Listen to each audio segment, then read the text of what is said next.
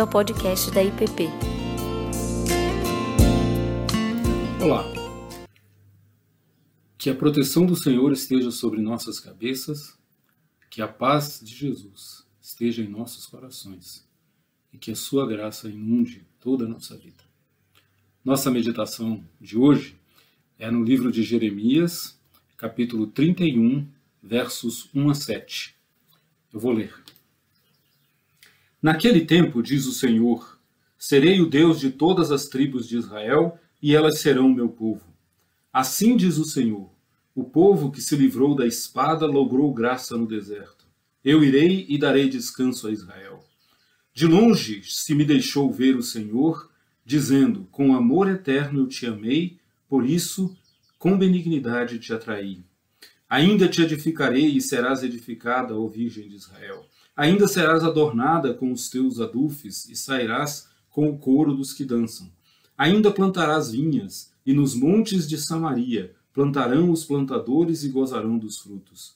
Porque haverá um dia em que gritarão os atalaias na região montanhosa de Efraim: Levantai-vos e subamos a Sião, ao Senhor, nosso Deus.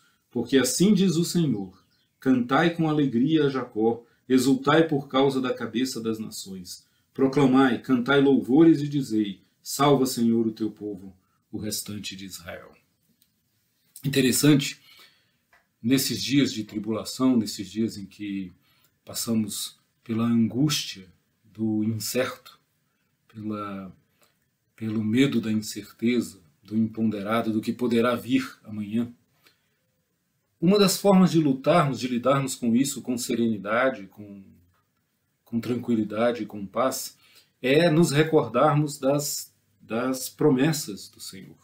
Este é um texto cheio de promessas. Esse é um texto que se dá no contexto do exílio, no contexto da derrota, no contexto da perda das estruturas, algo muito semelhante ao que temos vivido nesses dias.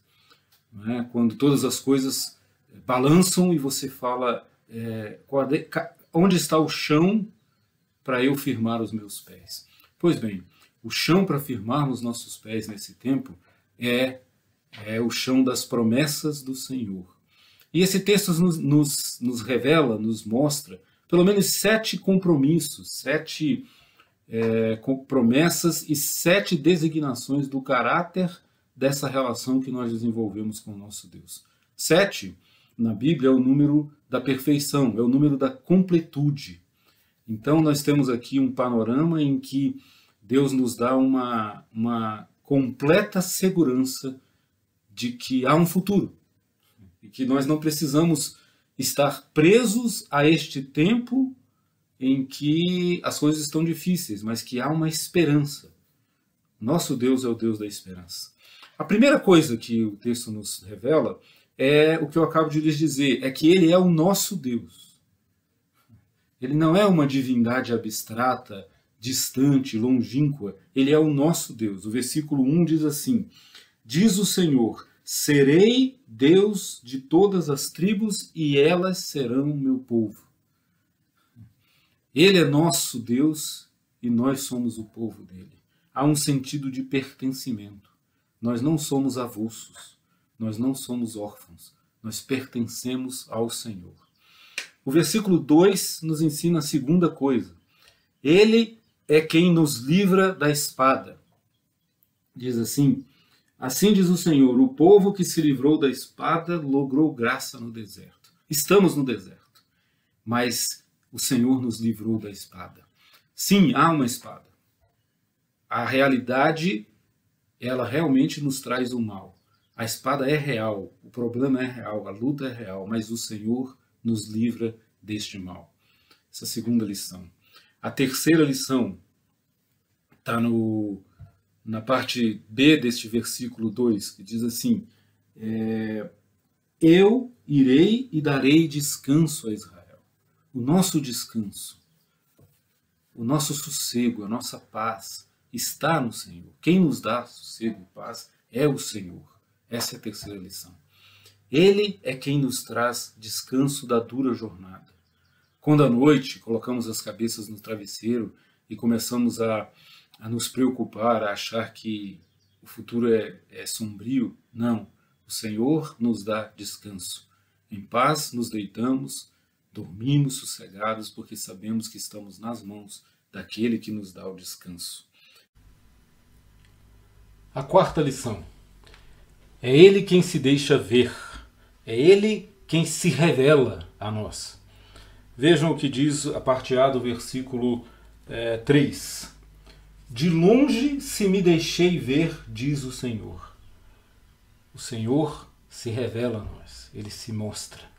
Nós não precisamos ficar tateando no escuro, como Paulo diz ao povo de Atenas, procurando um Deus que é inalcançável. Não, o Senhor, o tempo todo, desde a eternidade, se revela a nós, se mostra a nós. E às vezes nós ficamos a vida inteira nos degladiando, buscando em outras coisas a solução para as nossas dores, para os nossos dilemas. Ele se deixa ver. Basta que nós também permitamos que nossos olhos o vejam. Precisamos abrir nossa mente para isso. A quinta lição é que o seu amor é eterno, infindável. Ele é irrestrito sobre cada um de nós. Diz assim o, a segunda parte do versículo 3: Com amor eterno eu te amei, e por isso com benignidade te atraí. É um amor que dura sempre. Nada pode nos separar desse amor. Como diz Paulo em Romanos 8, nem as lutas, nem os poderes, nem o dinheiro, nem a arrogância, nem a morte pode nos separar do amor de Deus que está em Cristo Jesus. Esse amor não depende do que nós fazemos, ele nos atrai, ele nos chama, ele abre, ele escancara as portas. Como diz o Philip Yancey, não há nada que podemos fazer para que Deus nos ame mais, e não há nada que podemos fazer para que Ele nos ame menos. Essa é a graça maravilhosa do amor de Jesus Cristo. Essa é a quinta lição. O amor dele não tem fim, não tem começo, não tem fim. Ele é ele dura de eternidade a eternidade. Estamos hoje, aqui e agora, em meio à tempestade, inundados pelo amor do nosso Deus. É a sexta lição. Ele nos atrai com benignidade. Ele nos chama com paciência.